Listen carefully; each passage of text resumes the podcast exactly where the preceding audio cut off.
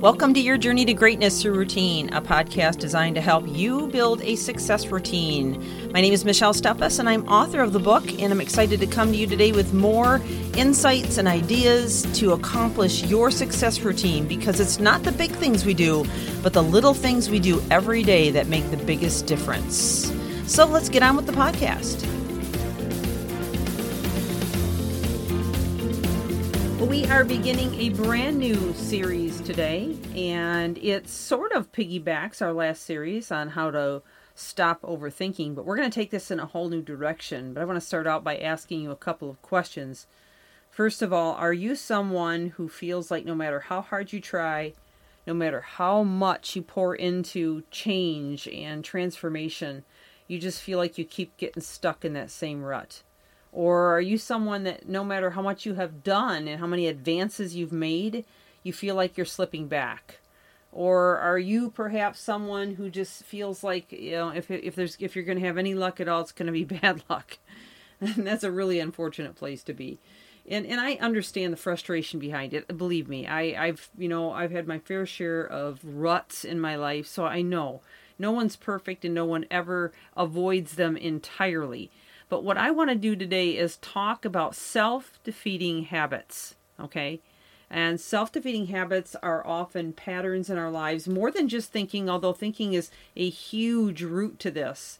Um, and I'm glad we just did that series. So if you're just joining us, I would encourage you to go back and listen to that one too. But this one's going to take you to the next level on this. So I would encourage you to stay with us as we talk about self defeating habits. And then we're going to get into some solid solutions on how to reverse those or end their control over us. So, first of all, I want to lay some groundwork on this. Now, self defeating habits are behaviors or habits, patterns that are used to protect oneself against perceived dangerous stimuli from the outside world. Now, sounds like an interesting definition, and I'm taking this uh, from a psychology website uh, called Psychocentral. But these behaviors are often not regarded as self defeating initially, but rather just survival. Okay? Uh, an example could include a young child who is outgoing but is continually regarded as irrelevant. This contrast could bring such self defeating habits as negativ- negativity or perhaps making them feel insecure and wanting to alienate themselves in some way to guard themselves or protect themselves against an attack from classmates. So that's just one example, and then that can go into adulthood. All right. So sometimes, you know, when we take a look at these, you know, we need to realize that, that at some point or another in our lives, this is where it all started. And it may have been our children or may, maybe not in our childhood. Maybe it was in our adulthood. Maybe it was in a relationship. Uh, maybe it was in a, a, a, career or a job or, or something of that nature. You, you know, we all develop these self defeating habits out of survival, out of a reaction to protect ourselves in some way, shape, or form.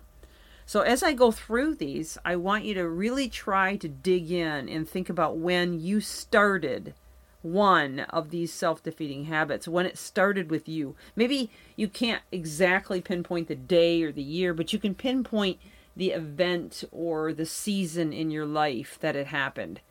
And and I'm not asking you to overthink this, okay? Because we just came off of not overthinking, so please don't overthink it.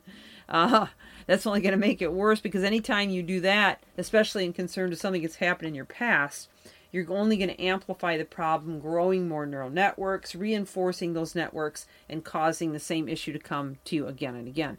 But I'm only asking you to consider this so that you can pinpoint where it all started. That way, you can begin to move forward and deactivate those triggers that are going off constantly and causing these issues for you.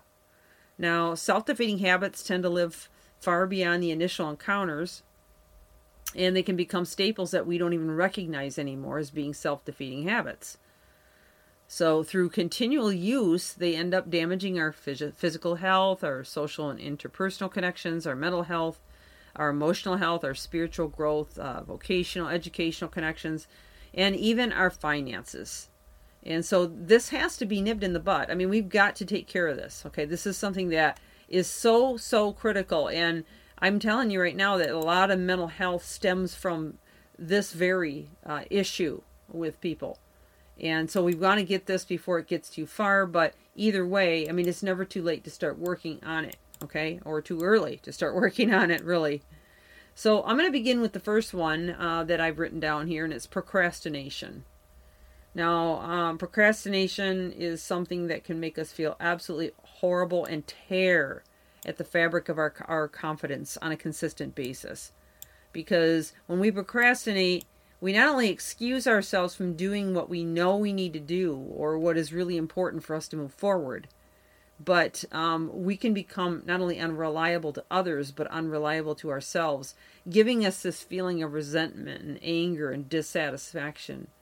And then ultimately frustration that, that then takes us down that horrible road of, you know, feeling depressed and upset and unsatisfied with life. So procrastination is never a friend. I mean, you you might think it's okay to put something off till later tomorrow because after all, you know, you deserve some rest and relaxation or you deserve some time away or whatever. And yes, I'm not not saying you don't. That that's not true at all. I would I absolutely uh, tell every client that I work with that you've got to take time out for yourself for sure. But what I'm saying to you is that there's something that needs to get done and somebody's relying on you to do it or you promised yourself you would do it, don't hurt yourself or damage that relationship by procrastinating. All right. So that's just one in a series of, I'm going to have, oh, roughly uh, maybe just under 20 of them. So I hope you'll come back and join us tomorrow as we continue on self defeating habits. Please tell us about us, and we'll look forward to having you tomorrow. This is Michelle Steffes, your journey to greatness, your routine.